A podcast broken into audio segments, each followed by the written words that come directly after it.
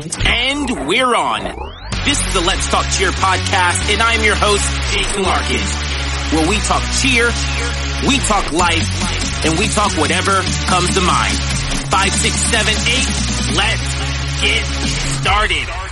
Turn it up, you tuning into Let's Talk Cheer with Jason Larkin. We're talking cheer, we're talking like you know we're always talking. So listen up, you boy, about to go all in. Five, six, seven, eight, we're on. Let's begin. This is episode number 49. Not sure if there's going to be a 50. Actually, 50 is one of those milestones that we have to reach. But anyway, thank you for joining. We have another great episode for you guys today. Today, I interview David Sims, General Counsel and Vice President of Development at JAMZ Cheer and Dance. So, obviously, we talk all about JAMZ, but also we get to know the man behind the brand. And you know me, I got to jam these guys up with some of those hard questions that we all want to know. So, if you're new, I really appreciate you checking out the show. Be sure to subscribe if you haven't, and definitely share this with a friend. Also, on all the episodes that don't feature an interview, we have our question of the week. So, we won't have one this week, but if you want to have your question answered on the show, you can DM me all of your questions, Instagram, Facebook. On Instagram, it's at Jason Larkins, or you can send them to uh, b.more triple underscore. We can send them to uh, Brittany. But without further ado, my conversation with David Sims. All right, David, thank you for joining us. How are you doing, man? I'm doing great. I'm doing great. We are, you know, on the downhill of the season and things are going great. The pandemic is receding. We're back to in-person live events, live awards. Yeah, hey, man. This is this, this is the best we felt in 2 years if you ask me. For sure. No, for sure. No. For sure. It was great. We had cuz you guys do um, school nationals before you guys do All-Star Nationals. So we had there's a school in town that goes and competes with you guys at, you know, they're a middle school. And yeah. I was telling our families on one of our Facebook lives like, "Hey, I don't know what JAMZ is going to be like. I'm not sure if like what they're I'm sure they'll tell us sooner or later, but they haven't told us anything yet. Until yeah. then, I'm going to assume it's, you know, all, you know, all systems go. And a mom was like, no, everything was normal. It was great. It was just like the good old days. So I was like, awesome. Can't wait. Full speed ahead. Let's go JAMZ. So, yeah. but yeah, here we are. Um, I can't not wait to talk about everything that you got going on at JAMZ and just, yeah. and then actually get to know you a little bit as a person. So it won't, it won't all be JAMZ questions. So we're going to get to Absolutely. know you as a little bit as a person. And, um, you know, we'll talk and we'll see where this conversation takes us. So you ready? You ready to hop into this? I'm ready to hop into it. I'm ready. Let's go. All right. So you might not know this, but I actually used to work for JAMZ, like literally like 20 years ago. Used to work for JAMZ. Um, it's back when I'm. It's in the mix. I'm cheering at California All Stars slash Palomar, right? You know, in San Marcos, and so JAMZ and yep. you know those two programs had a nice relationship with each other. And hey, we need some staff, you know, extra staff to work an event or to work camps or whatever. And so we were doing that, and eventually like tried out um or applied or whatever you want to call it, right? Uh-huh. Got a position, so I'm working summer camps, and you weren't there, right? Never, I, never I, saw I, you. I was not there at that point. I did not you join were. JAMZ officially until like 20, 20, 2005, 2006. There we go. So literally right after I left, because that's when I went. Out, so I transferred to uh, Stephen F. Austin. Um, yeah. Cheered there, good time. I come back into the All Star game, right? Start coaching again. And now there's this mm-hmm. guy, David. And I'm like, oh, who's this guy? Like, I, I'm thinking, I know everyone at JAMZ, right? I know everyone. Like, who is this guy? So obviously we had to get to know each other over the years. So tell me about your life. Tell me about your life prior to JAMZ and then kind of why they brought you in. Like, what problems were you, you know, brought in to solve? Yeah. Oh, wow. I mean, well, it, it kind of goes back, you know, I was raised in North Carolina. I'm a Southern boy, uh, raised in a small city called Fayetteville, North Carolina. A lot of people know Fort Bragg. And, um, you know, I went to undergraduate at Wake Forest University. I was a cheerleader there. There we go. And that's kind of how I got involved, in particular, in the, just in the sport of cheerleading, but also in the sport of all star cheerleading. I was uh, at Wake Forest. Uh, on my uh, cheer team was my good friend Courtney Smith. Um, and Courtney was like, "Hey, I just kind of started what's called an all-star gym. You know, it's not really big right now, but it's growing, and I'm excited. And we just renamed to Cheer Extreme. And yep. you want to come be my first assistant coach." So that's that's kind of what happened. That's how I got into yeah. all star cheerleading on the ground level at Cheer Extreme. Um, when we had literally like five panels on a spring floor yep. that were turned the wrong way to make the lines. Um, and you know, we slowly grew from there. And you know, I loved being involved, a part of all star cheerleading, a part of collegiate cheerleading at Wake Forest. And then uh, um, as we kind of got to the end um, of that road, uh, you know, Courtney was, you know, Courtney's a brilliant person. I, I, don't think a lot of people understand how actually intelligent she is. I mean, you know, she had a mm-hmm. 4.0 and headed to med school at, you know, um, as she was graduating Wake Forest. And, you know, I remember sitting down with her and she's having a talk and she's like, I think I want to make this, you know, a career. And I was just like, no way. Like, no yeah. Way. No way. I mean, you're going to be a doctor. Go be a doctor. but I was yeah. supportive. I was like, hey, make it happen. I think at that time for me, I was also kind of like, um, I wanted to take my cheerleading career to the next level at a higher level than what I was getting at Wake Forest. And so, you know, um, at that point, I said, hey, I'm going to move to Raleigh. I'm going to go to NC State and grad school there, and I'm going to cheer at NC State. And so that's where I ended up. I left Cheer Extreme, went to uh, uh, to grad school at NC State. I cheered at NC mm-hmm. State. We, you know, had a great time. It was during that time where NC State was making that move from UCA, you know, one of the only teams that had been to UCA since the first UCA Nationals, and we were making that move to NCA College Nationals, which at the time they were still two separate companies. um, yep. And then uh, we won College Nationals. We beat Louisville. Um, I won't talk about some people we know that we did beat at that time, but a lot of people we know I did beat on that Louisville team. Just saying. We laid the wolf yeah. down. We brought it back up. Um, there we go. Uh, kind, of, kind of exciting time then. And then um, after that, I you know I moved to New York. I started kind of my career. Um, uh, was doing that for about two years, and then started law school. And I was still involved in cheerleading. I was judging a lot uh, judged a lot for Cheer Sport, um, Varsity, other brands on the East Coast as well, and wanted to stay involved in cheerleading from that aspect, but not from you know an event producer or, or coach aspect. And um, mm-hmm. uh, when I moved to California, uh, started law school, uh, I was kind of taking a break from cheer. I was still judging and stuff, but um, I went to um, this competition that they, you know, had me to judge. I think NCA called me up and said, "Do you mind judging this competition?" I said, "Sure." So I went to go judge, and there were people from JAMZ there, and we had a conversation, and they were like, "Hey, come on board. You you you you know this sport well. You know All Star cheerleading well.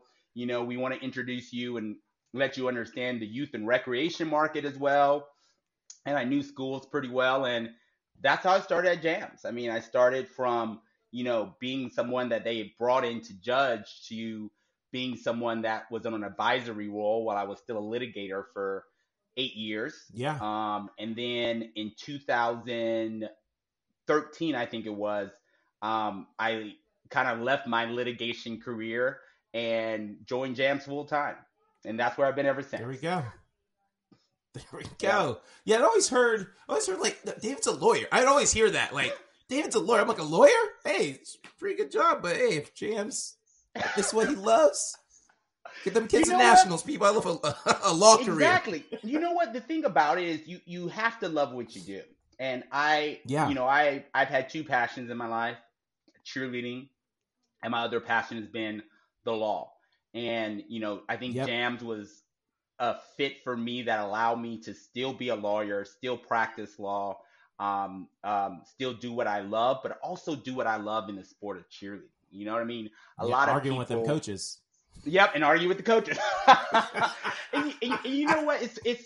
I will say my legal career, analytical analysis, looking at opposing viewpoints from an objective point of view, has helped me tremendously in the sport. I think tremendously in the sport in terms of you know the life, the lifeblood of our sport is adjudication the competitions. Like Mhm. without competitions, there can't be a sport. So, you know, my focus Yeah. throughout uh, my time at JAMZ has also been how can we take our production, our our experience to the next level, but also in that, how can we take the adjudication of the sport of cheerleading and make it more transparent, make it more Yeah. understandable, make it as you know, let's get into the details. Let's talk about skills. Let's talk about numbers.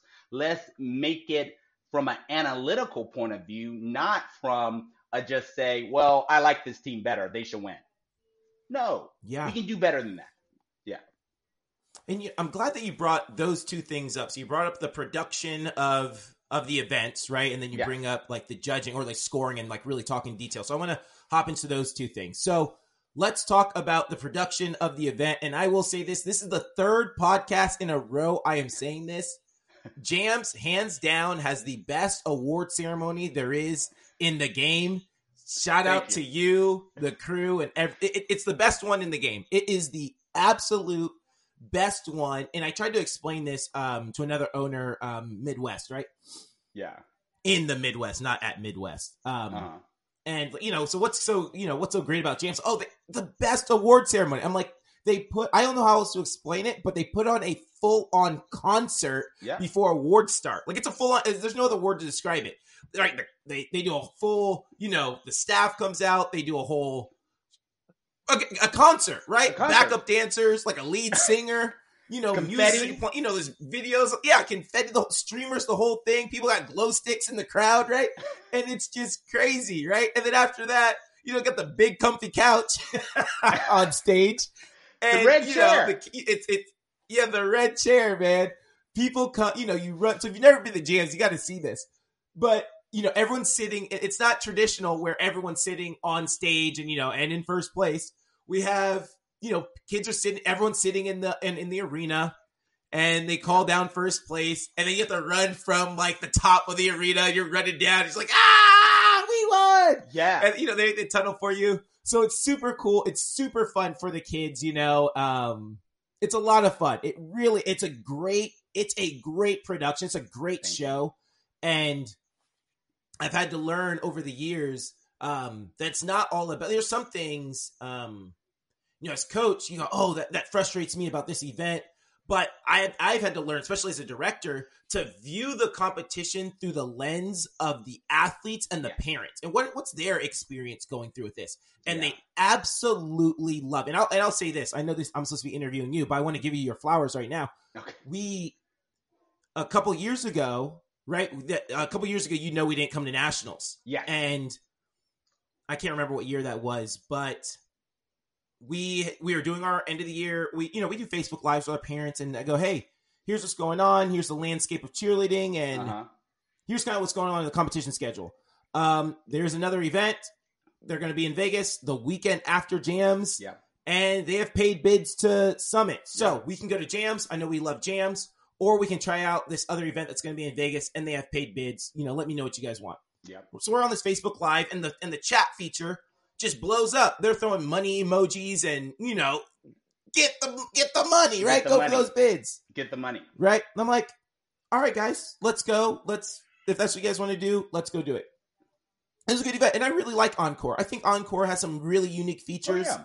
um, that I really like about the um, event. They, they actually have a pretty cool award ceremony too, uh, or they give out some. I like the awards that they give out. They do creative choreography and all these different things I really like. Um, and they do a cool way about doing it. Anyway, it's not about encore, but I remember kind of halfway through, like on day two, like kind of looking at our parents and being like, I feel like they wish they were at JAMZ right now, or that we would have went to JAMZ like last weekend, right? And we did really well. I'm sure that we either swept or maybe like maybe one team won. We did really well, won a bunch of those awards. It was a good time. Oh yeah. But I just remember thinking, I think our parents would have rather been at JAMZ. So the next year or that year, when I do our end of the year wrap up, Uh-huh. hey guys, you know what we think about what competitions, blah blah. Everyone's like, we, we want to go back to JAMZ. We miss JAMZ. We miss JAMZ. And, and I think that speaks volumes to the event that you guys have. That a competitor can be literally the weekend after hmm offer paid bids to the summit. Yeah. Um, especially us being a, a program that does go to the summit, hmm and and the family still go. We want to go to JAMZ, Yeah. regardless of paid bids. We want to go to JAMZ because the experience is so good. So, again, shout out to you and just everyone there who who really do. And we had a conversation about this at nationals. Like, you want to give it, you want to make the production a good experience for the families and the kids and the coaches and just everyone Oh yeah. um Well, I think involved. I really think that's what we've kind of lost, and that's what JAMZ has always Mhm. prouded, proud, you know, prided itself on. You know, I I, uh, I say all the time, at JAMZ we're about the kids, not about the bids. You know, that's our focus. Mhm. And being about the kids and not the bids is focusing on your event, your experience that you're having in this moment. Not about what you're going to win to another moment, but about being in the Mhm. moment and the experience at your event. And how can I make that special? I think, you know, there was a time in our industry, you know, very few short years ago that you know, I think the focus of the owners of our industry and the coaches became about the bids. And it did. It did. The Mhm. parents were focused on the bids, the you know, and I think what ended up happening was inadvertently our coaches and some of our owners were refocusing some of our event producers away from the experience but on the Mhm. bids. So they took the money, Yep. the pot of money, and they said, well, let's cut down on the experience and let's give them what they really want is they want bids. Like they're focused on the bids. Yeah. You know, I remember during that time where how many coaches I talked to, um, and when they asked about JAMZ, they they didn't focus on the experience. They didn't ask about the experience. Their first question was, "Well, how many bids are you given?" You know, and I Mhm. think we've kind of refocused back. I think the pandemic and a lot of the virtual competitions made us realize that the experience of a cheerleading competition is vitally important to these athletes, to the parents, Mhm. and it's just not the experience of the athletes. It's you gotta you gotta make it a whole picture, the totality Mhm. of your competition.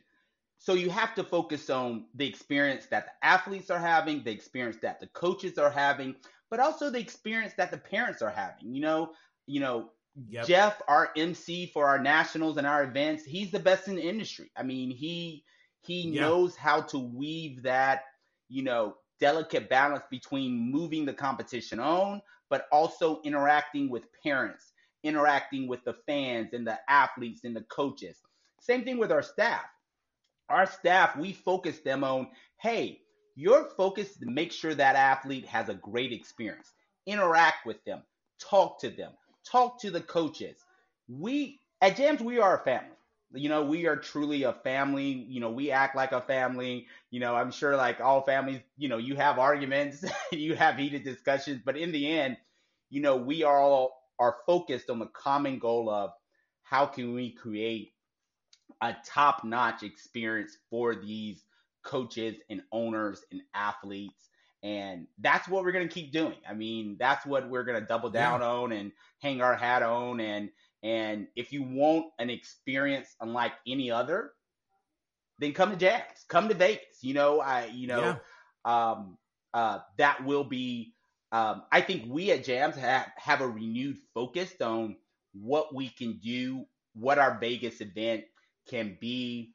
Um but we we are also focused on we want to create this experience but we don't particularly want to grow the experience i don't want to be nca Mhm. nationals i don't want to be cheer sport nationals I don't want to be Jam Fest Yeah. Nationals, but I want to have a great event where we focus on one floor, one moment, one focus, one amazing experience. Like that's Mhm. you know that's the heart of JAMZ that's what we learn is that 10,000 seat arena that stage that floor that's what we want to represent JAMZ and you know you you've been around long enough to you know see the transition from you know us using ballrooms us you know you know Mhm. all of that that we went through and in the end we landed on hey this arena where a level one team, a level two team, a prep team, a novice team gets to perform on this stage, this is what these Yeah. athletes need. This is going to keep them in the sport. This is going to keep them excited about the sport. So that's where we are at. All right, so you mentioned this, which I want to uh, I want to touch on now. You know, going from because I remember the bar actually just said that um, when we were at nationals. Like, yeah, I remember they had a ballroom. and We used to compete, or some teams. And it wasn't for that long, but maybe a couple years you guys did it.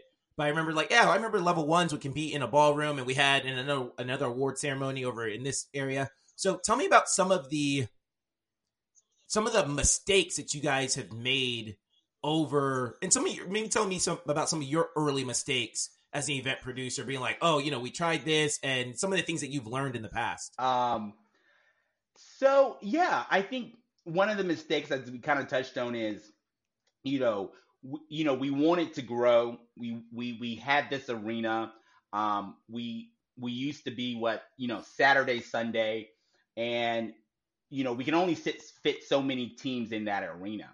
Um, as we wanted to grow, we said, uh, you know, the hotel has these great ballrooms. Let's use these ballrooms. You know, let's you know expand that way. And we did, and you know, we had mixed results. I think some coaches at the you know the mini, the tiny teams, the smaller teams, they actually liked the ballroom. You know, they they actually you know Mhm. enjoyed it because it was a less grand, overwhelming experience for those young athletes. Um, but then you had a lot of obviously level one teams, these senior level one teams that were just like, I want to be in the arena. Like that's where I want to be. That's Mhm. where I want to perform. I want to perform in front of ten thousand seats. I want to perform, you know, with that stage and those lights. So I think the transition that we made when we split up the D1 and D2 and went and moved the event to President's Day weekend and was able to, um, you know, do our D2 on Friday and Saturday, do our D1 on Saturday, on Sunday and Monday, and Monday being a holiday for President's Day, allowed us to keep everything in the arena.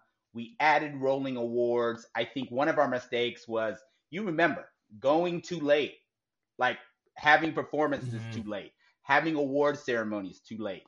I mean, I think that was some of the things that we worked and tried to avoid and eliminate um, in subsequent years. I think in the terms of scoring, um, uh, you know, we made some mistakes. I will say there. Um, I remember we used to have what the wow points. Do you remember that? Mhm. We used to like you you like the judge could give any team a wow point, which was a full point because they were wow. And I remember coaches being like, "Well, how the hell could I earn a wow point? Like, like yeah how do you get a wow point? How do you, you know, how do you get this point? And you, in the end, the question was, how the hell do you get this wow point? How how do you get yeah you know? And so I think we, you know, we needed to transition from a much more set rubric, but you know, it took us a time to really focus and develop our score review system, you know, that you're really familiar with, where you Yeah. know we you know we follow the you know the unified scoring system the scoring system everybody's using out there but our interpretation of it um, is always based on a comparative scoring model and i think Mhm. with the advent of technology video cheer replay um, bringing in the best judges bringing in the best score review staff allowed us to get better at score review and getting it right. You know what I mean? Um, yeah um, I some people add, you know, I see a lot of on the social media boards, um, people talking about problems in scoring and everything else. Our focus has always been, as you know, if we focus really hard and put in the work as a score review staff, as um, a judging panel, to get it right on day one, mm-hmm. then it sets us up for success for day two. Because we know if we can get those day one scores, you know, 95, 98% accurate, you know, and allow an open conversation between the coaches and the score review staff and actually stand by our word and say, hey, if that technique score is wrong from a comparative scoring analysis, then we're going to change it. If the difficulty score is mm-hmm. wrong on day one, we're going to change it and we're going to be transparent about it. And we're going to give yeah. coaches their coaches element evaluation sheet where they're going to see what every judge scored every team in the division before the coach comes to score review allows the coach to have valid and strong arguments of why they should score higher. I mean, you've I mean you've experienced it yourself where you've come in and you've argued a score and maybe I've sat there and said, "Well, this is my initial analysis of what I think and this is what our score team thinks."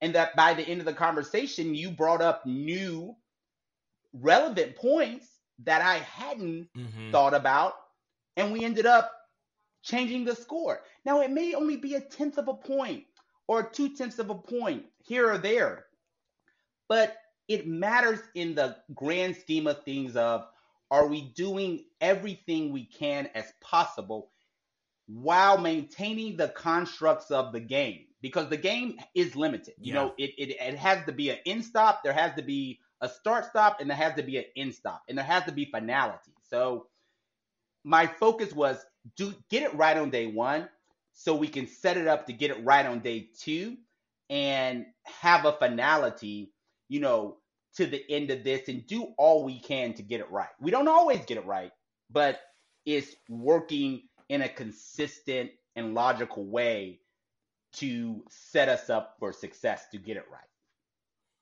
Yeah.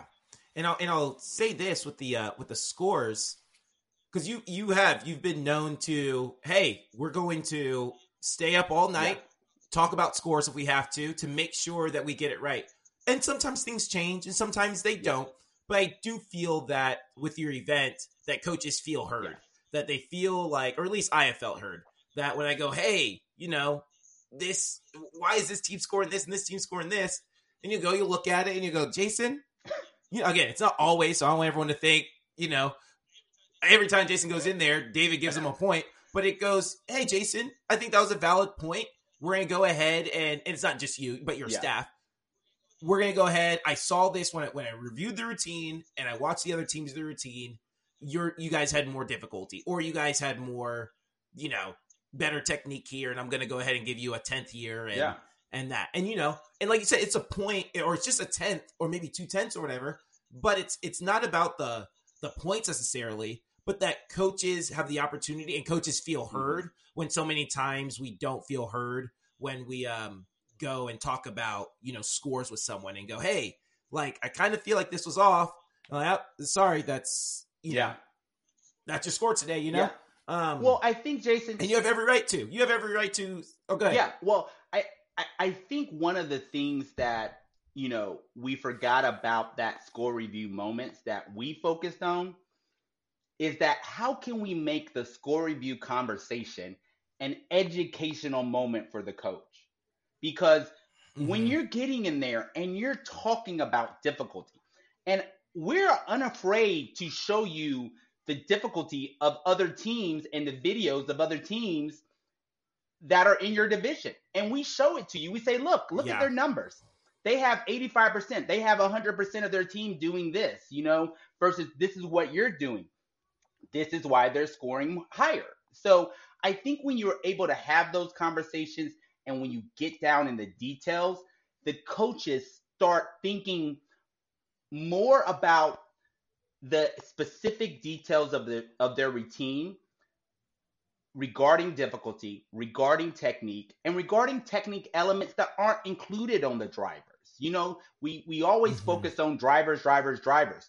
Drivers are a tool to get us to the most accurate technique score. Um, and that's how we use them. We use them as a tool. We don't use them as a strict, this is attempt, this is attempt, this is attempt.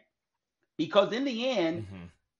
as I discover and I would talk to coaches, I said to them, you know, if we were all to look at four routines, I bet we all could ordinarily rank all the skill technical elements and all the difficulty, you know, elements um, in the, the routine.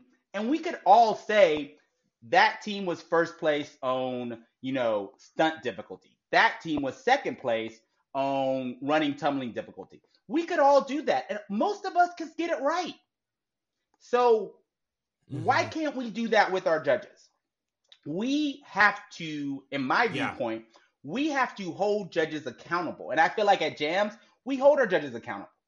You know, with our process, we say you need to be having those conversations on the judging panel and in the judging stand. I strongly encourage my judges to debate each other. Debate. Get into details. Yeah. That's how you're going to get to the right score. Because guess what? You, the coach, you're doing that same debate in your head when you're questioning the scores. So if my mm-hmm. judges can do that on the panel, then they're likely to get to the more accurate result. Yeah. Yeah. Yeah. So all right, so let's stick with scores. Let's get, okay. stick with scores, David. So so why um why the um so it's traditional at least uh varsity yep. events which you know obviously we know most of the industries varsity they do the 25 75 split. Why do you guys choose to do the 35 65 split? Well, because I, I want your day one to mean something. You know, for me, day one, yeah, you know, almost every competition you go to, you know, nationals, end of season, whatever, it's a two day event. And I don't want the day one to be an afterthought. I want it to have some value, but I want the the mm-hmm. higher of the value to be the day two because my viewpoint is if I can make day one worth 35%, you know, a significant value, what that ends up doing is, you know, allowing you, the coach, to say, hey, if I can hit two days, if I can do my best for two days, day one and day two, really the focus of day two, my hope is let's hit everything, let's go out with more energy, let's clean up and look at the comments from the judges. I tell coaches all the time, the biggest compliment you can do for a judge on day two is to actually take their advice, take what they're saying, and mm-hmm. actually do it on day two. Because when you do that, yeah. you're saying to the judges, I heard you. Just like you're hearing yeah. the judges, you're hearing the score review staff, they want to be recognized as, I heard you, I made those changes, now give me a higher score. Because that's what you're doing. Yeah. Right? Yeah. So I, I think that has been for sure um um kind of our uh viewpoint on scoring and the way we can make scoring more accurate. Um, like I said, I believe in comparative scoring. I think comparative scoring is how we have it's how we have scored in cheerleading from the very beginning of time. It's literally mm-hmm. think about all of the successful, you know, um, um, gyms out there, American. You know what I mean? Um, yourself, um, you know, across the country. If we're looking at, you know, um, cheer athletics, Top Gun, all of those teams, they made their success on comparative scoring they made their success on mm-hmm. you know the backbone of of what have how we have adjudicated cheerleading from the beginning of time. Um, so I don't think we should ever you know throw out comparative scoring because you want to be compared directly to your competitors. You know, you want to beat Yeah. them. You don't. No, no, no coach wants to do and work hard on difficulty of stunts and technique of stunts, but then literally score the same on stunt difficulty and stunt technique against a team that you know had less difficult skill and had less Mhm. efficient Yeah, and sure. proficient technique. Like that drives you as a coach Yep. insane. You know what I mean? Yeah. Yeah. Yeah, I, and you know, I think um, I had a coach, or my old coach. I ran into him at Spirit Sports years ago, and we were talking about whatever. He's like, "What happened to ever? We care so much about scores now. What happened to winning the competition? Like kids just care about, or he, he said kid, but he probably said coaches. Coaches, kids, the industry just cares about their score now, and they don't care about winning the competition." And I'm like, yeah, you know, we were, at- you know, we're at NCA last week or whenever it was, two weeks ago, and someone asked me about, hey, you know, what do you think about the scores? About you know how things are going to score? You know, you nervous about how they're changing things? And I was like, I don't care if we score an 89, as long as we have the highest score in the division. That's the only thing I care. If we have the highest score in the division, let's go, right? Uh, because I compare myself to my competitors and go, oh, they're doing that. Well, well, then we either got to tighten up our difficulty or we got to tighten up that execution, you know, um, to make sure we're a step above, Yeah. right? And you know, sometimes you win with a, again, sometimes you win with a a 90 and sometimes you win with a 95, right? So well, I mean, typically, you know, scores as we're in at JAMZ. Nationals and JAMZ events are typically lower than my competitors in the market. I mean, and, but I admittedly say that, Yeah. like, because we're using the entire range, and because we're using the entire range Yeah. of difficulty, the entire range of technique, those scores are going to be spread out, and they're going to be tend to be lower. Um, however, you know, I, I hear coaches, you know, on the boards and everything, and they're complaining, you know, you know, how can I score a 94, you know, on this comp? Um, and then the next week I go to another comp and I score 92. Okay, that's the question. And really the answer is, did you actually beat like the team you beat, right? Like what placement? Did you actually score higher in your division and win your division, but are you just complaining about the scores themselves? Like, like, can you actually Yeah. break down and get into the detail of, hey, this was my stunt difficulty section. This is what I scored. Now, this is what another team in the division scored for their stunt difficulty, and this is what I did. In the end, if your score for stunt difficulty is higher and you did more difficult skills, that end score doesn't really matter. What really matters is have I scored higher and based upon my difficulty being so much more difficult than my rival teams, have I scored a significant tenth of a point more than them in in the in the end result of that difficulty score. We have to start looking at scores in a vacuum. Stunt difficulty, you know, pyramid difficulty, um, you know, each of those elements in a vacuum, and then looking then at how we do each of those elements and how they're done. Um, you know, a full up to a full up to stretch can be done a lot of different ways. In some ways are more difficult, in some Yeah. ways are less difficult. The more difficult way done with, you know, depending on how many numbers of, of stunts you put up, that should score accordingly. Remember, cheerleading is a team sport. and the crowd goes wild. yeah. Yeah, cheerleading is a team sport. It's not easy to adjudicate. There's no such thing as easy scoring. Like, uh, you know, there's so many coaches who out there want to make scoring easy, but it's not easy. There's Yeah. different different number of athletes on the floor for different teams.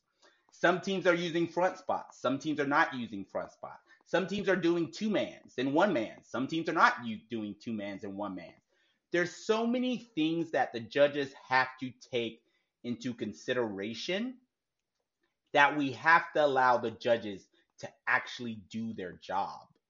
You know, um, so I think I think that that that's my you know my, my, my difficulties and my issues I have with you know trying to create a more transparent but also a more accurate scoring and adjudication in cheerleading. There we go. We've we've. I feel like we, we can move on. I know it stresses you out to talk about scores because you got to talk about them all day, all day long. long. with crazy coaches coming in there yelling all day long, and coaches are never happy to go yeah, back there, right? But, like, but ah. you know what, Jason? I so, will say this just really quickly. Move on to. Um, no, go ahead. I will say this. I have I, I have seen the the way we do score review. I have seen the the transition from you know coaches going back there angry, upset, da da da da, and really now I think coaches understand our process better and they understand it's literally a mm-hmm. conversation mm-hmm. and we're having this conversation and yeah I need to put my best foot forward and come prepared as a coach to advocate for my team you are the person who needs to advocate for your yeah. team. I don't mind that. That's part of the process. That's part of the process that makes it better. I want you to advocate for your team, but I want you to advocate for your team in a persuasive way. Like, I don't want you to say, yeah, respectful. respectful in a persuasive way. That's how we want. That's all we want. Yeah. Yeah. I feel it. I feel it. All right, so let's talk about something on a lighter note. What's been some of the most satisfying moments? Either you can either name a, a specific moment or just in general, some some most satisfying times at JAMZ. Give me some highlights. Uh, satisfying times. I think the first year we split up D1 and D2. Um, I think that was satisfying. I think um, a lot of our industry on the West Coast needed it. I think um, as a West Coast, we were behind the game in terms of, you know, the whole D1, D2. I think we fought against it mm-hmm. as a West Coast um, um, um, pretty significantly.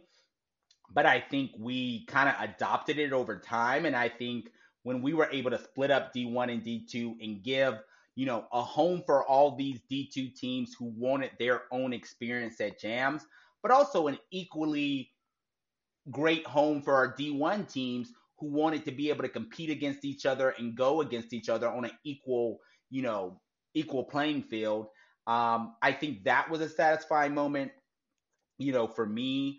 Um, every year when you know we give out a um, kind of a D two um, uh, uh, uh, industry um, spirit award um, every year to a D2 coach and mm-hmm. organization. Mm-hmm. I love giving that out. That's always a highlight.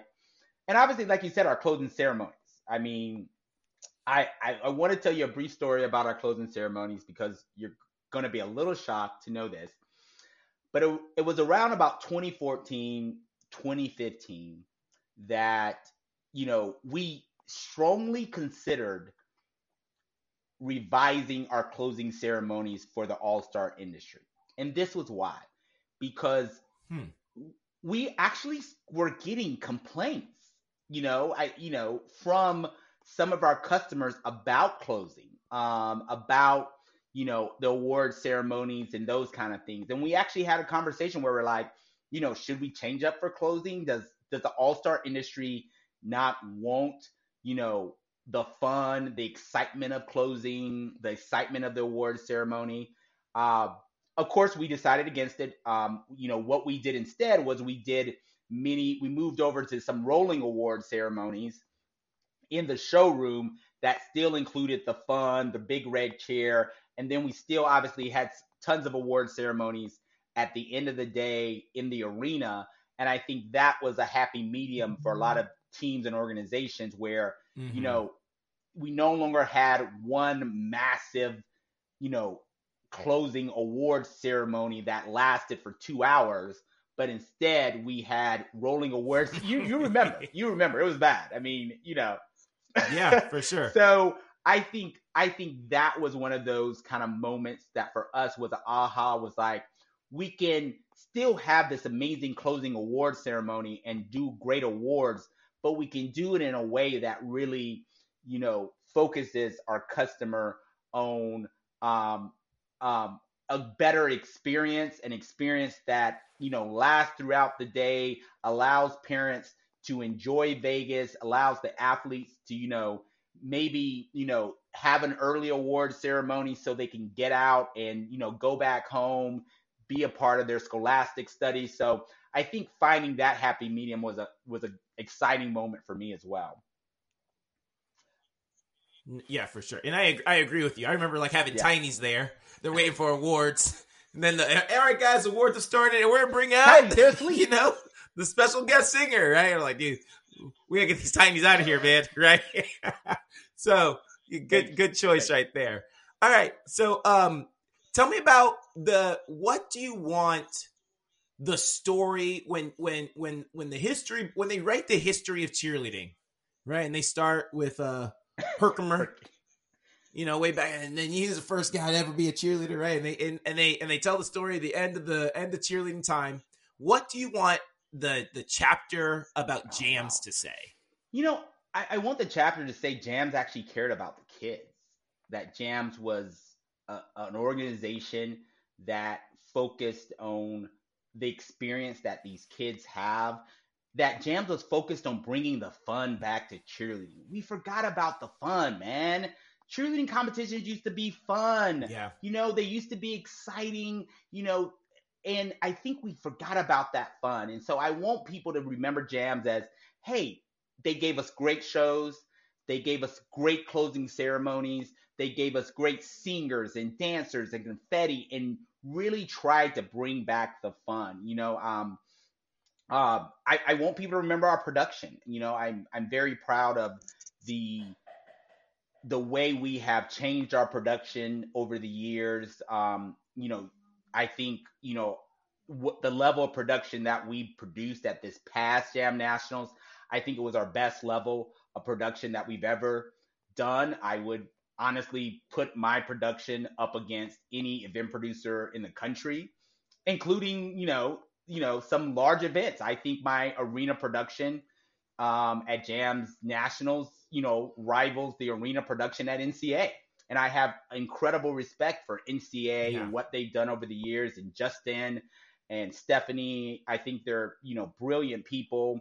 And I wanted to, you know, match that level for a very long time. And I feel like, you know, we're now at a place where, you know, I'm matching or exceeding that level and I'm proud of it. And I want people to experience a different type of yeah. cheerleading um, production and experience. And that's what I want people to remember JAMZ about.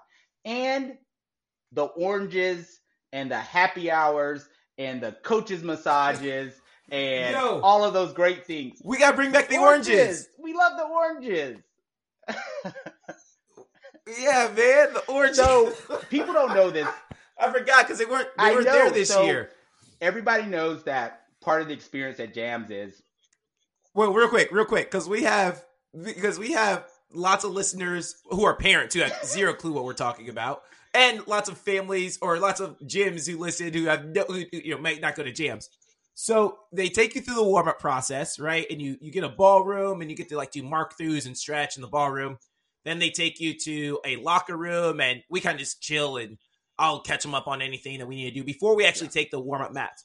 But in between like the warm up mats and the locker rooms are oranges, like orange slices, like you used yeah. to get in Little League.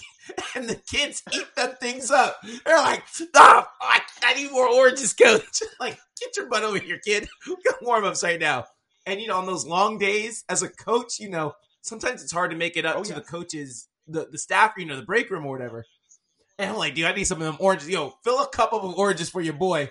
And I'll be chopping on the oranges too. So bring back the, the oranges. oranges will go. be back. Unfortunately, the Nevada Health Department would not let us do oranges this past year due to the pandemic. Um, but we plan on bringing our yeah, famous oranges back where they belong. Um, you, hey, athletes and coaches were not the only people that missed the oranges. Our staff missed the oranges too. Okay, we the oranges were a right. pick me up throughout those long days. Um, um, and you know what? Sure. I, I, do want people to remember our staff. You know, I, I have to say this. You know, in you know, and so in certain term, you know, in certain terms, our staff is the best staff in the industry, hands down. They care about these kids. They care about their jobs. They literally work all day at our events. And then at the very end, go on and give, you know, a five minute closing ceremony with full production, full out stunts, full out baskets, full you know, tumbling. Boy. You know, at the end of the day, after they've worked a 12 hour day, I'm I am amazed by them. Yeah, I, and I don't know if parents appreciate that or the kids yeah. appreciate that because I remember working JAMZ Nationals, and it's a long, it's early days, long nights. You're standing on your feet all day. You know, you're trying to be energetic with with um, athletes and families that walk through, depending on what your job is. You know, but it's long days yeah. regardless of what your job is. And then when I see someone go out there and then they go and throw a double full, I'm like, no, it couldn't be your boy. It could not be right. me. I'm like, yo, I gotta be in the back. I gotta be. I gotta hit play on this one, David. I gotta be the guy hitting play. Got my, I got cannot myself, be up got there my finger throwing double play. fulls and st- yeah, you gotta do a full out routine after a long day. It felt like it's a fresh new. Bo- okay, you guys didn't do the, the routine. Like, yeah, it's the same guys have been out there spotting all day and doing all that all day. Yeah, crazy. So yeah, shout out to the jam staff. And I will say this about the jam staff: uh, Bako Battle um, you know, we had Joy with us, little daughter, right? And she's, um, you know, she's going through uh-huh. warm ups with us and everything. And you guys have those big, huge teddy bears, oh, yeah. like the big plush teddy bears, right? That you're giving away to, you know, in the crowd. And Joyce in their backstage, like right before the team takes the floor. And Joy sees it and she's hugging it and loves it or whatever. And, you know, and we're like, hey, Joey, you gotta go. Like the team's about to perform. and she's crying and she's crying. And a jam staff member's like, hey, you can have it, right? and gives Joey, you know, this big plush, you know, t- so we we literally have that oh, bear great. in her room right now. So thank you, JAMZ, for making my my daughter's day, right? But those again, it's those little things that make that make everyone go, "Hey, I, I have to come back um, to the event because it's not just about you know it's the bids; it's about yeah. the kids, it's right? The kids. So anyway, um, um, and, and, and you know for sure. So I was going to say, and as we oh, move into like ne- this season, you know, next season, you know, it's it's finding that delicate balance of how can we, you know, reconstruct our events to make them more successful and make them, you know, better events. Like, um, you know, for a couple years we've had our D1 and D2 state championship. Um, you know, we we you know we had some of our youth and school state championship in Bakersfield. Um, but uh, for the All Star industry, what we what we're doing next season is, you know, creating our, you know, all star D1 and D2 state championship, but we're doing it on December 17th, you know, at the Anaheim Convention Center and on a Saturday. And mm-hmm. obviously, you know, every first place team is getting state championship rings. And so we're trying to change up things to make things more exciting, but also make it economical. Like cheerleading doesn't have to be so ungodly yeah. expensive. You know, I, I think, you know, our focus has always been providing a great event, providing a great service, providing a great experience, but also doing it at an economical price that the customer, you know, relates yeah. to, that the families can afford, but also having great prizes that, you know, we want to keep people excited about cheerleading. Like I, you know, my mindset for that D1, for D2 state championship that we're kind of changing up for 2023, or actually it's going to happen in 2022 in December, um, was how can I create excitement about cheerleading before the Christmas break so that we don't lose that energy mm. during the Christmas break. You know, we want the kids to have that time off and enjoy, yeah. but I want to create excitement before they go on that break. So that was kind of my concept with our, our new D1 D2 state championship in Anaheim in December. And I, and I'll say this about the um I think did you guys call it the state championship? Uh, I'm talking oh, about the Challenge Cup. Yeah, so the SoCal, SoCal Challenge, Challenge, Cup, Cup is you, is in April. Yep. Yep. That is honestly, it's the best one day event there is it's it's honestly the best because I think I feel like Yeah. the one day is kind of dead now, right? Um, we do the Bako battle, obviously, and obviously that's split D one, D two. We're Yeah. usually only D one program there, so you know it's us, and it's a great opportunity for us to take the stage to get judged in our hometown. I love the Bako battle. not taking the Please do not take the Bako battle away. Um, thank you The crowd goes wild. the crowd goes wild, right? So, but, but, uh, but in general, I kind of feel that that's kind of the norm, at least for a D1 program, is that you go to a one day, you're the only D1 program there. Maybe another one shows up, and, and you're kind of in divisions by yourself.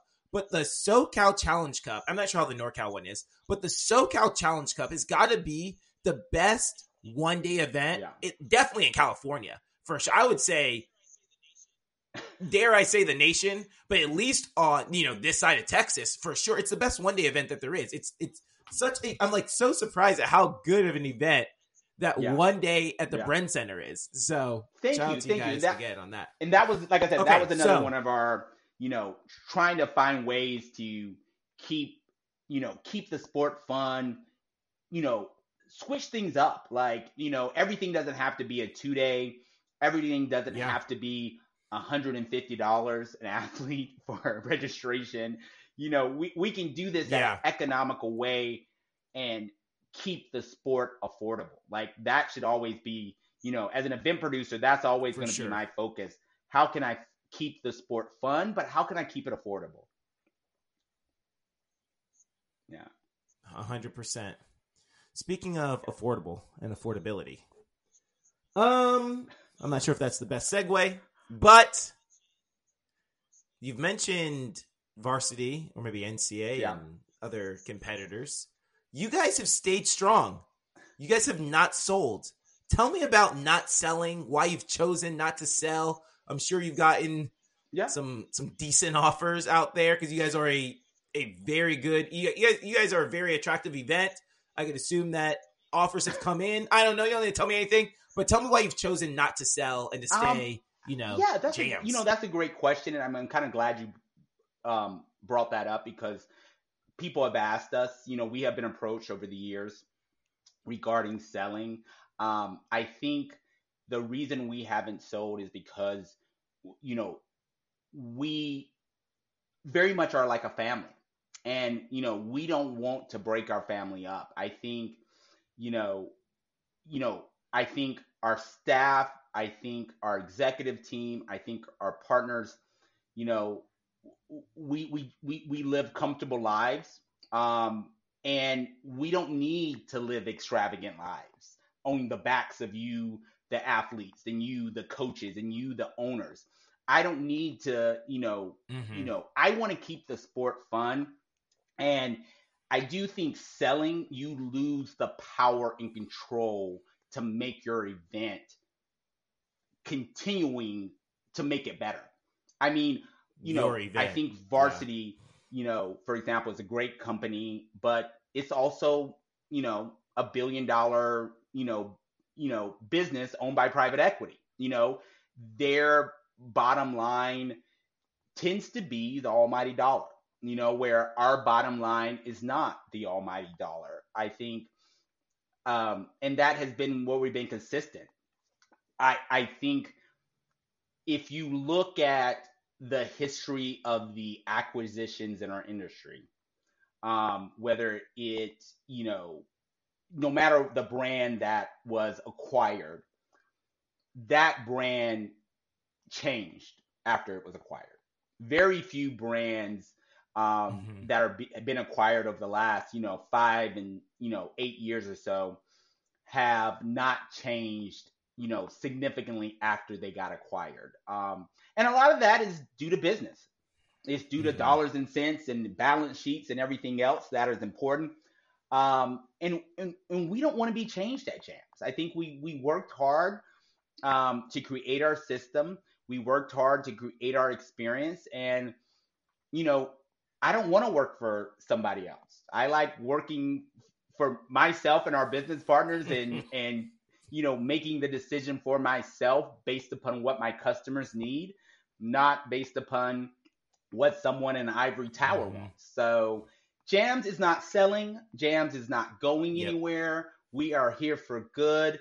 I think, you know, a lot of people know we didn't do an event for a year and three months. We had no events for a year and three months. And I think for our company to come back this season, well, I think for our company to come back in May and do the pinnacle was literally amazing. You know, the pinnacle in 2021 Mhm. you know, the fact that we were Yep. able to pull that off after not doing an event for a year and three months and make it, you know, one of the best in person live events with a live audience and live spectators in May of 2021 with award ceremonies. We were doing that in May of 2021, let alone what we were doing in October of 2021 and Yep. throughout the rest of the season. Um, I, I think I think that showed the resilience of our company and our ability to, you know, you know, stand the test of time. Um, I I I think a lot of people asked us, why didn't you do virtual events? You know, you know, you could have done virtual events. I am thankful for my, you know, um, event producers out there who did virtual events. You all needed a place, but I think in terms of who JAMZ was, we had to stay authentic to ourselves and authentic to JAMZ. And being authentic to JAMZ mm-hmm. meant our experience was a live in person experience. And I was unwilling to give you a subpar experience that would have been virtual because I wanted the last image in my customer's head as they were going through the pandemic to be February of 2020 at that All Star Nationals when, you know, Yeah. literally for a lot of teams, it was the last, you know, live in person event with fans that they had.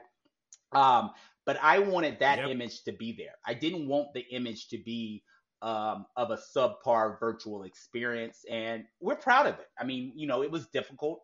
It was, you know, it it was a Yeah. struggle, but you know, I, I think the perseverance of JAMZ through that pandemic and through us staying authentic to ourselves, you know, showed us that, you know, we're never selling, we're never going anywhere, we're going to be here a long time. So I'm hoping everyone gets used to seeing us and seeing me because I'm not going nowhere. And I'm not selling. go. I'm not You heard selling. it first. If you hear Let's talk cheer. Let's if go, you JAMZ. hear a rumor I'm of Jam selling. selling, and there have been countless rumors about us selling over the last, you know, 10, 12 years, please know it's not true.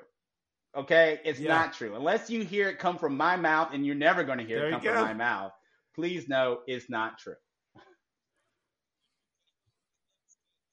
There we go. Let's go, man.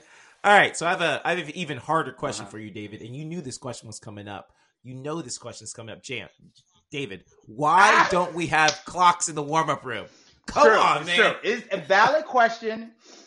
You know what, Jason? J- Jason, you asked about that, and we actually ordered some. We actually, I know every time you see me, Every time I see you, ordered some, and we tested them out, and uh, the test of the clocks we ordered didn't go well or like we expected, and so we then were like, oh, let's send Yeah. them back. Let's order a new, a new set, and then I think between that time, the pandemic happened.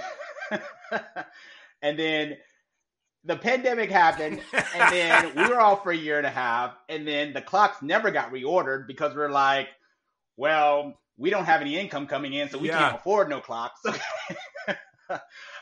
um, so Yeah, um, right? But we are still working on getting those clocks. Um, I will say one of the things we do do is and you know is our staff is always you know having that stopwatch and they're walking teams from station to station you know you're never going to feel alone at a JAMZ event or Mhm. not know where to go so but you are right yeah. we need to get clocks in the warm-up room so but you all right. Here we go. All right, guys. I will let you when I do the recap of um of the challenge JAMZ Challenge Cup, I will let everyone If know. I'll update clocks in the everyone if, if we got those clocks in the warm up room because we're back there. You know, I'm not sure what time it is. I'm looking around. I'm trying to find something. Like, hey, how much time we got? You know, they give me the signal two minutes. I'm like, is that that is it two 2.2 minutes, or is that like a minute and thirty, or is that uh, you know two minutes and thirty seconds? Yeah, right. And you know, time as a coach. Time always flies by fast. So, you know, you hear people Oh, arguing, know. it hasn't been five minutes. Yeah. you told me five minutes No, a a, minute point. ago. No, no, no. Right? I, I, I hear So- you on that. I hear. You. Anyway, all right, you know, I know you jam me up, bro. you know, I had to jam you up on that. You knew he's like he's gonna ask me about them stupid clocks. so, all right, here we go. So here goes some random questions, not about JAMZ, just about David, the man. So, um, this super random. You're like, how random is that question? Uh, does pineapple belong Yes. on pizza? Pineapple and ham. I mean, sweet and salty. Yes, absolutely. Especially, we go. I mean, I mean, we're West Coast. We're used to the There Hawaii go. lifestyle. Love so we love some pineapple. pizza. Sorry. True story. There we go. I do love some pineapple. All right. Uh, you know what's fun? I'm not really a big fan Mm. of Canadian bacon, like Canadian bacon and the and the pineapple, but I do like Oh yeah. uh, pepperoni and and pineapple. I haven't ordered it in a while, but I am a, I am a fan. All right. So speaking of food, you are hosting a dinner party, and you get to invite five dinner guests, dead or alive. You know, either close friends or you know people in history. Oh, Um, who who what five, Five dinner- dinner guests are you inviting? Um, I would invite Martin Luther King. I think that would just be an interest, like you know, just there we go. to learn about, you know, his experience. You know, you know, letter from the Birmingham jail. Just you know, to just be in his mind, and and you know, and and listen to him. You know, I think would just be, you know, one of a kind. Um, uh, who? Uh, let's see. Um, who else would I invite? Beyonce. I mean, who doesn't want to go to dinner with Beyonce? Right? Beyonce and MLK. Beyonce and MLK, same dinner table. Let's go. Beyonce and MLK. I'm down. I'm down. Um, who? Uh, gosh, who else would I invite? Um, Beyonce, MLK. Um, let's see. Uh, I would invite my husband, so you know, because he has to enjoy, because he loves Beyonce too. So he'd have to be there There we go. um, you know, because he would not be. I mean, it's yeah, yeah. It's kind of like a pity choice on that. invite. He's Like, I I'm guess coming. come. I'm coming to see Beyonce. Yeah, I'll be Um, there. and Martin Luther King. Right? Um, Yeah. I think another um, uh, Steve Jobs. Steve Jobs. I mean, think about you know Apple in general and Steve Jobs. You know, and the transition and how they have how he and Apple just changed our lives. Like you know, from the 2005 to the Apple iPhone coming out to you know all of the technology that has happened because of you know the iPhone and those kind of things. I would love to just you know have a seat and kind of understand you know his marketing, his business. I mean, you know the way Apple has been able to continue to evolve as a company. And I think that's an important lesson for all of mm-hmm. us as business owners. We you, you, you can't stay stagnant. You have to evolve. I think and, and you know and Yeah.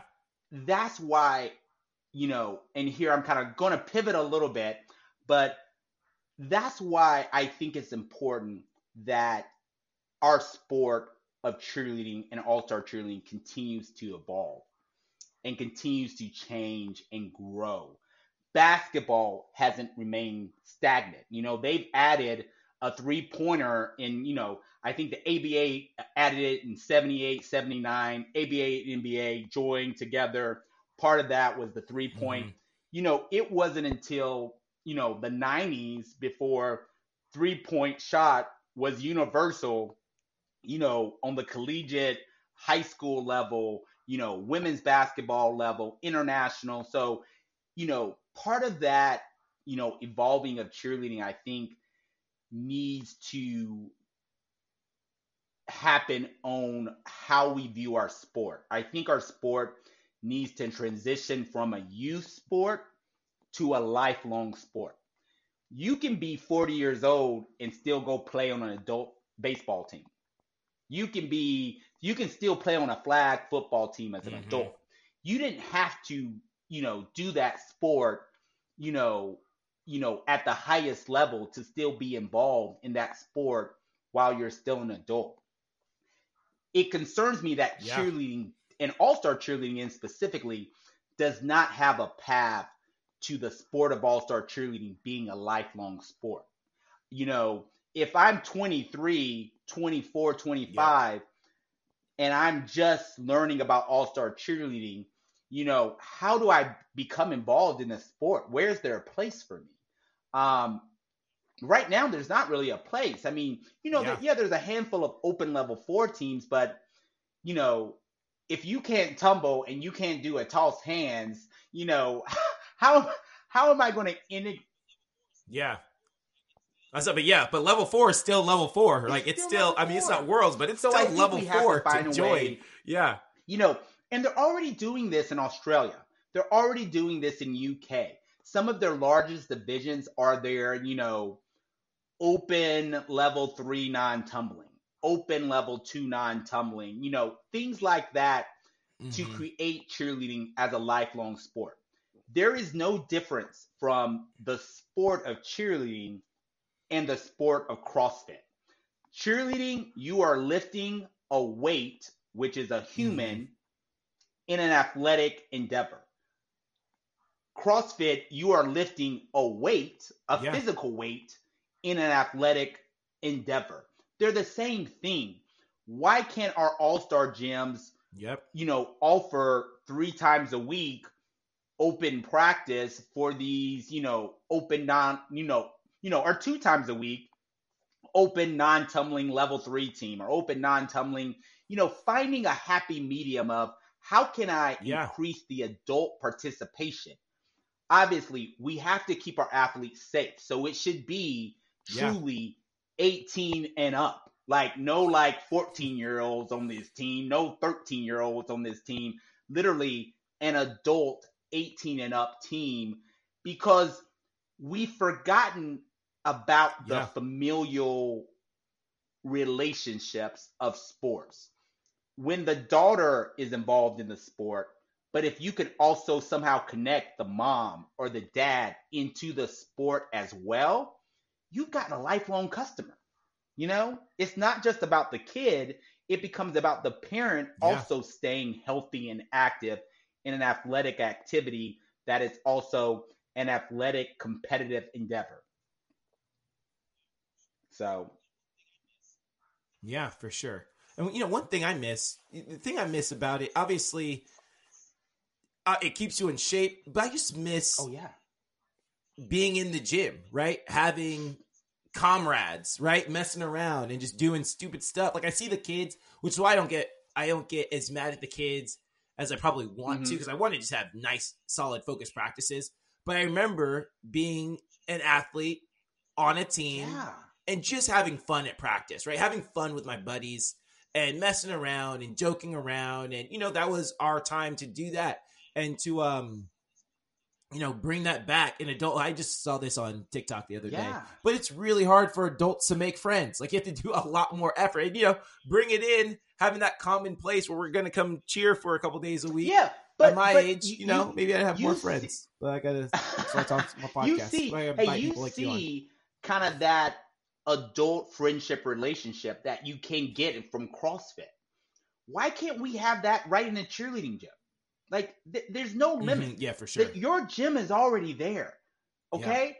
You have the ability to add practices and everything else. So I, I want to transition a lot of our all star gyms into the new market of adult sports and a lifelong sport of cheerleading. How can we make Yeah. it a, a lifelong sport? Look, then that's why I say, you know, the gymnastics aspect in the sport of cheerleading isn't unique to cheerleading. Okay? It happens in gymnastics every day, right? The Mhm. tumbling aspect. stunting, basket tosses, pyramids, that is unique to the sport of cheerleading. So, in terms of if we're looking at an adult sporting, you know, apparatus, you know, we need to focus on stunting, t- stunting, pyramiding, basket tosses because that's unique to our sport. And we also know the human body loses the ability to be Yeah. flexible and learn tumbling after a certain age. So no one wants to teach a 20 a 30 year old man how to do a back handspring. Okay? Like we know this. Yeah. I, I ain't spotting them. Okay? Lord have mercy. No, not, me. So like, let's just take out the tumbling Yeah, aspect to adult cheerleading. Keep the non keep the non tumbling and building aspects of cheerleading and create a lifelong sport that is truly representative of aspects of cheerleading that are unique to the sport of all star cheerleading. So let's make it happen. There we go. Steve Jobs. Let's make it happen. I'm Thank the, I'm, Steve Jobs. hey, if I could be the Steve Jobs of cheerleading, I would. Steve Jobs. Get my turtleneck. There we Nice go. work. Yeah, you can. You got get your turtleneck. Let's go. All right, you got. Do What'd you have you any more guests? Or should we cap it at four? Oh. You have, so we have. Do you have any more guests? So we have Beyonce. We have your husband. We One have MLK. more. We have Steve Jobs. Do Um. I I mean, just I- a lot. who doesn't want Obama? Actually, I would love. I would love. No, no, no. we go. I would love. I will Let's tell you this. Obama out. I would love mind. to have Obama and G.W. Bush, George W. Bush. Like, I would love to have Bush and Obama in a room There you go. with MLK and Beyonce and just see where the conversation went. You know, see where the conversation went. I, I- you know, I, I, I Yeah. have a ton of respect um, for um, both of those individuals, um, uh, Bush and Obama. Um, um, Mhm. I think that uh, you know, no president is perfect. Um, uh, no leader of any world is perfect, but I, I do think that they as individuals care deeply about our country. Um, and I think I would just love to understand Yeah. their experience um, leading our country, making those tough decisions, making those decisions that are at times life or death decisions, Yeah. you know, that are not easy. I mean, um, so um, they would be my like next my my next guest I would add.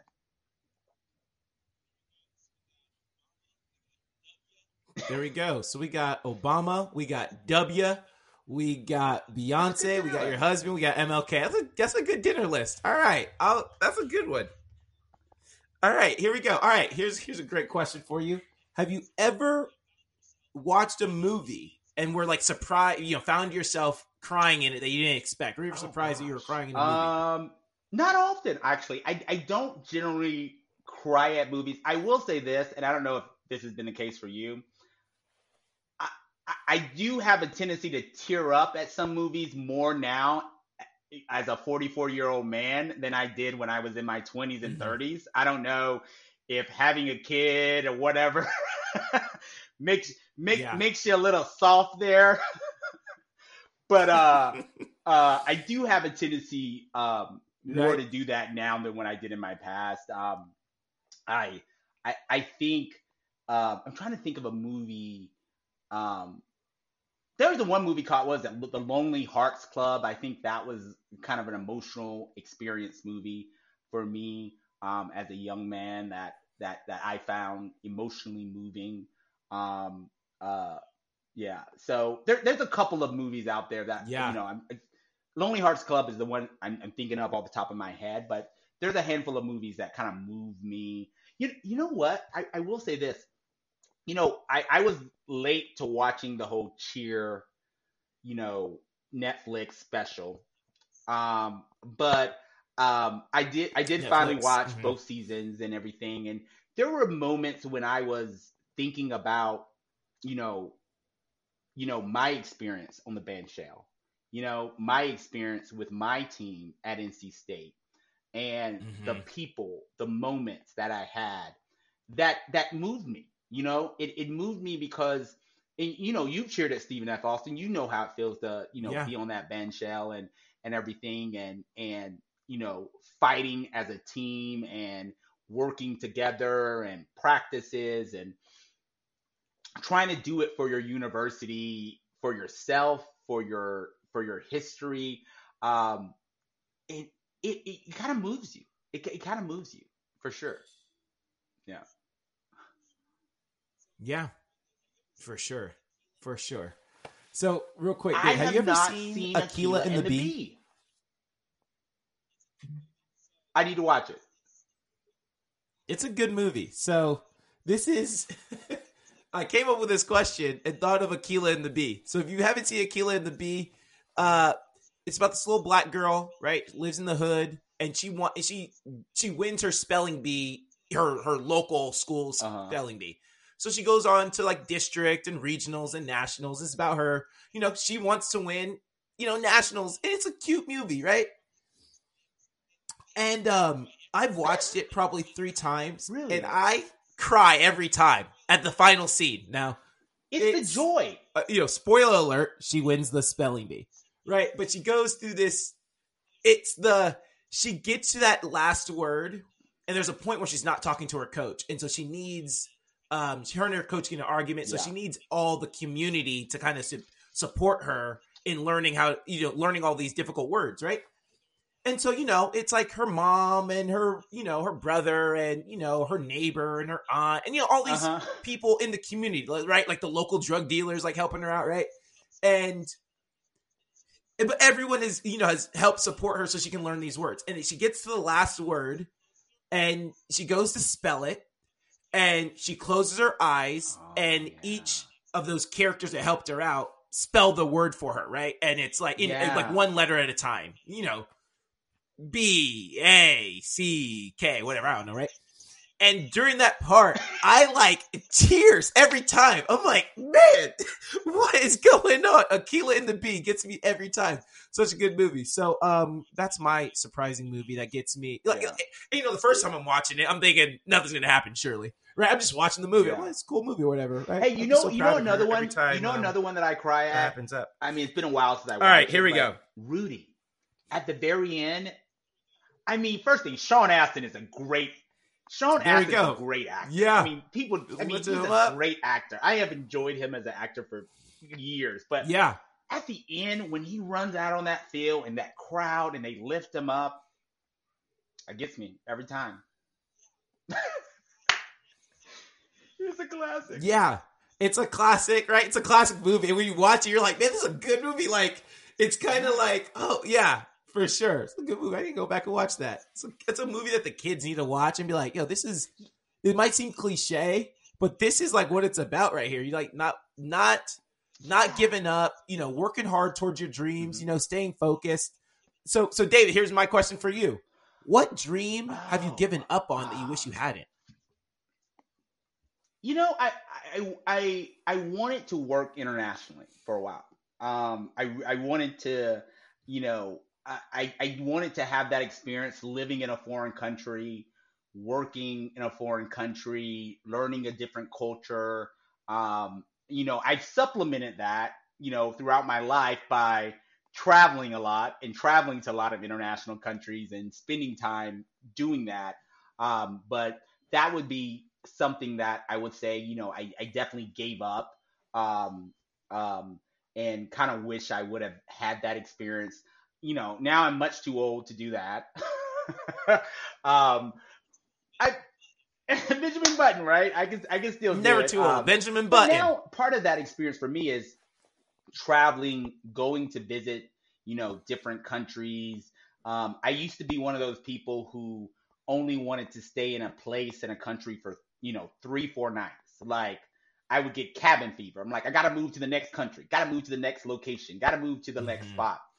But you know, as I've you know, as I've learned, there's something joyful about, you know, going to go visit a foreign country or, you know, a different location and literally staying for, you know, a week or two and becoming part of the culture and, you know, be a part of the um the everyday lives and kind of having Yeah. that moment for 2 weeks um, is something I've been able to supplement with that I think other people should experience as well. Is you know literally going to a place you've always wanted to go and not just going there for three or four nights, but going there for like two weeks, just living as, you know, going to Berlin and living as a Berliner, going to Milan and living living as someone who lives in Milan, or you know, um, yeah. going to London and living as a Londoner. You know, I think is yeah. something everyone should experience.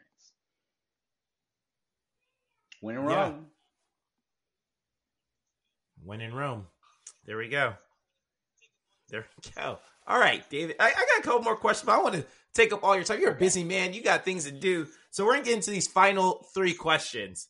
All right, here we go. So what's something that needs to stop, change, or um start start in something that needs to start, uh, stop, start and change is, in the industry? You know, we, we gotta we gotta start focusing on the experience. We gotta start as coaches, athletes, parents. We gotta refocus. Yep.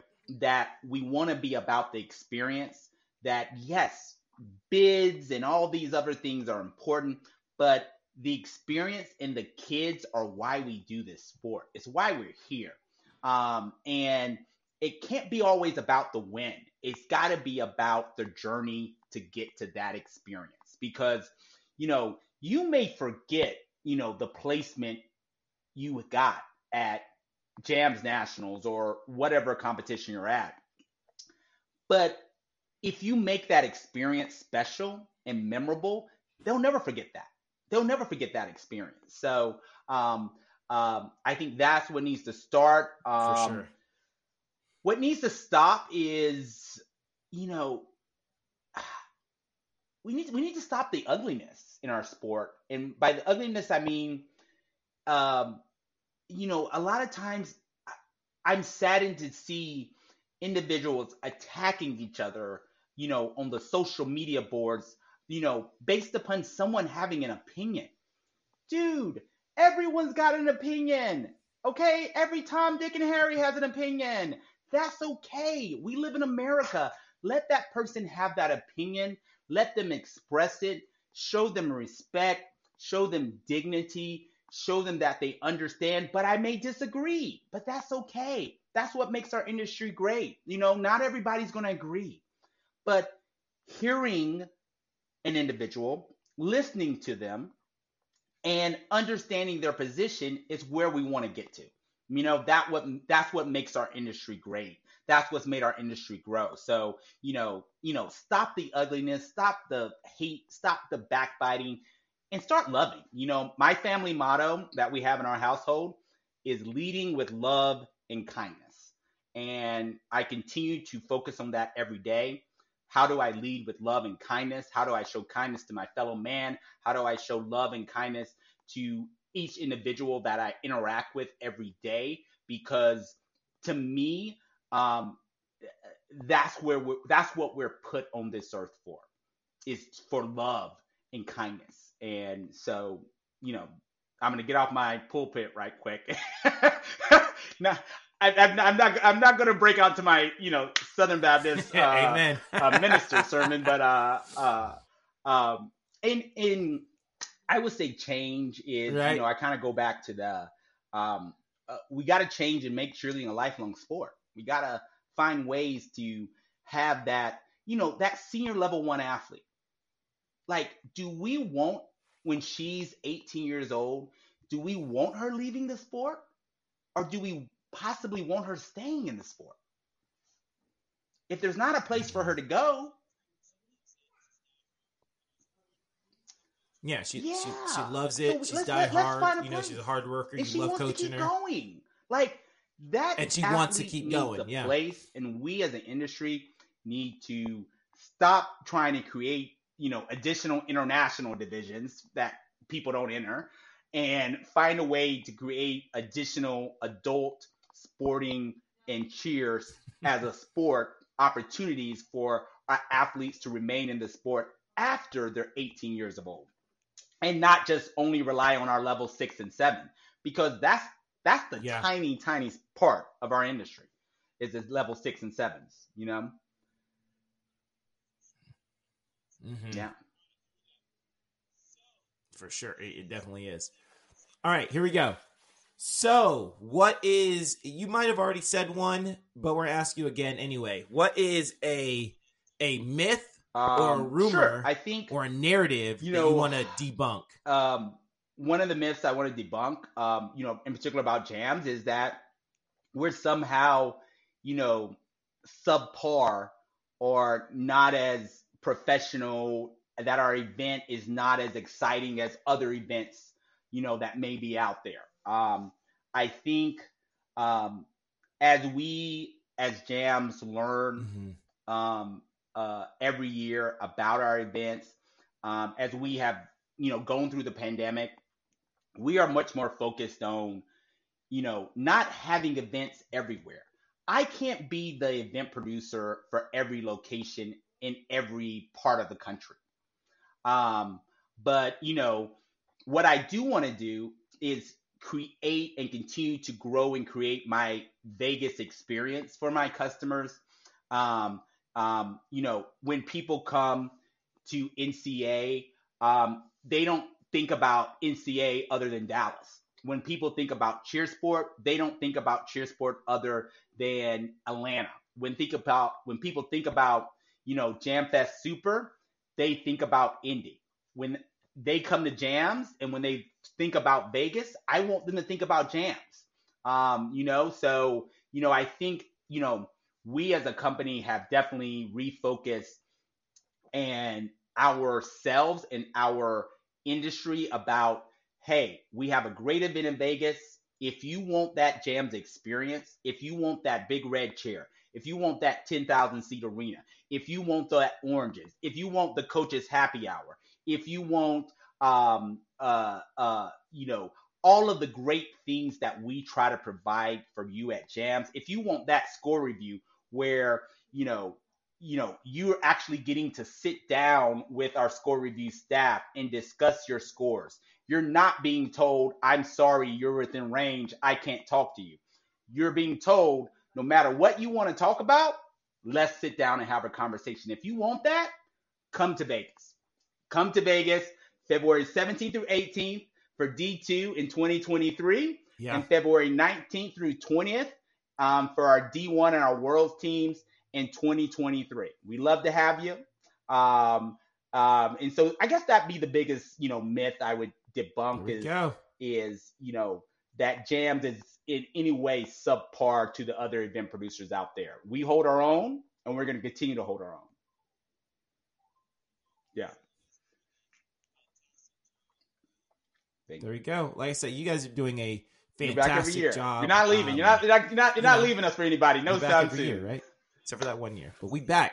Yeah, because because you know it's funny. You said um you said this because we didn't go to nationals, and we came to the one day at the end of the year, and I said, hey, we'll be at nationals again next year. And you said, you know, sometimes you gotta you gotta leave to find out what you you, you don't know what you got till it's gone, right? And so I was like, hey, our parents wanted to try something else different. The grass wasn't greener, and here we are. We're back. And um, so again, just a testament to what you guys are doing. Um, I live there in Boise, Idaho. in Modesto. So, and where do you um, live? and most people where do know- you live? Way from the madness. Way from the madness. So Boise, you know, Idaho, Idaho. Cheers, my hometown. madness. You know, local All Star gym that's in the Boise area. Um, um, Impact is also uh, down a ways as well. But um, Yeah. yeah. So um, we moved to Boise about um, uh, uh, oh about a year ago. About a year ago, you know, while the pandemic was still going on, we were, you know, we have a son here. Um, Okay, yeah. nine years old, who's amazing, and it was our focus to want to be, you know, spend more time with him, and so we packed up everything, moved to Boise. Everyone knows that, you know, I spent 14 years in San Francisco. Um, um, I love San Francisco. It's it's always going to be kind of my, you know, forever home in a way. Um, uh, you know, I have great experiences. Um, you know, I I I had the pleasure of working for you know Kamala Harris, the Vice President of the United States, um, for you know six months, eight months during a fellowship, um, an experience I would you know never have gotten. Um, I, you know, have gotten to meet so many people um, in various industries in tech and and all of that. So San Francisco is, is always going to be a gem. It's changed a lot, maybe not for the better, but you know, I'm happy in Boise. I will say that.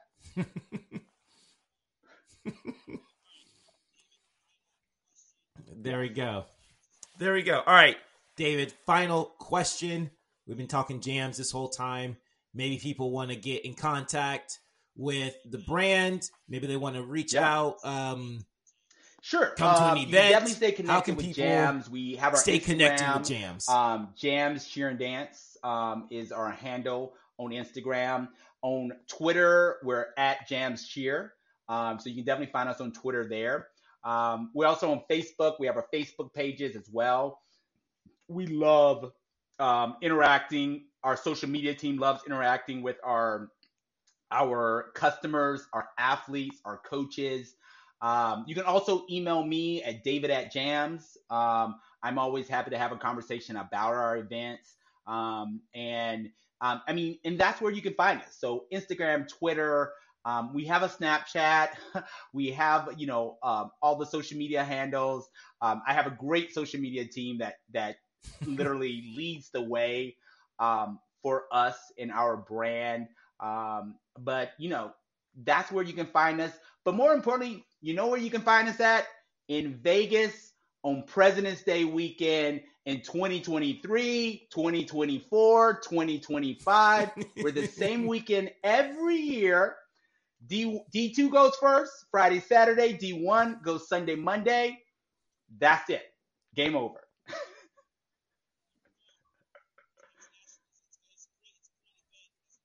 There we go. JAMZ Nationals. Let's go. It's great. It's a great event. Especially you get to see different teams. What, what I really like about JAMZ, we get to see teams that we don't typically see. You know, we do the West Coast circuit. and We see the same teams every week. But what's good about Jam, JAMZ attracts a lot of teams from a lot of different states. So we see teams from Maryland, like you said, Idaho. Um, you know, where all you know all these different places. I can't name everyone else off my head, but we see we see teams that we don't typically see at our typical West Coast event. So if you want to come out to the West Coast, come out to JAMZ. If you're from the West Coast, obviously you know that we're going to see Thank teams from the East Coast. So Thank anyway, Brad. David, you are welcome back anytime. Best of luck the rest of this season, and um, you know I'll see you at the uh, the Challenge Cup. remember that is April 3rd. Registration is still opening. If people want to still go to the Challenge Cup, there is still room. Remember, all first place teams get rings. And, you know, we give you the rings on site. We're not shipping it to you. We're not, you know, we're not doing any of that stuff. We literally fit you for that room, ring on site. You take it home that night. You go to school the next morning and you show it off as your first place team. So I love that event. There you go. It's one of my Y'all favorite kids events. still rock those rings. for sure. Best best one day in the industry. Yes, thank you. yes.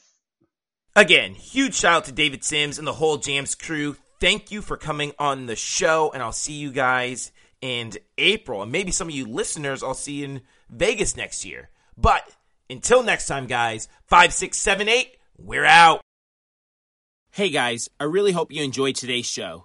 Do me a quick favor, hit that subscribe button and let your friends know about this podcast. It's a great way for you to show your support for the channel. I'm your host, Jason Larkins, and you've reached the end of Let's Talk Cheer with Jason. Thanks for listening.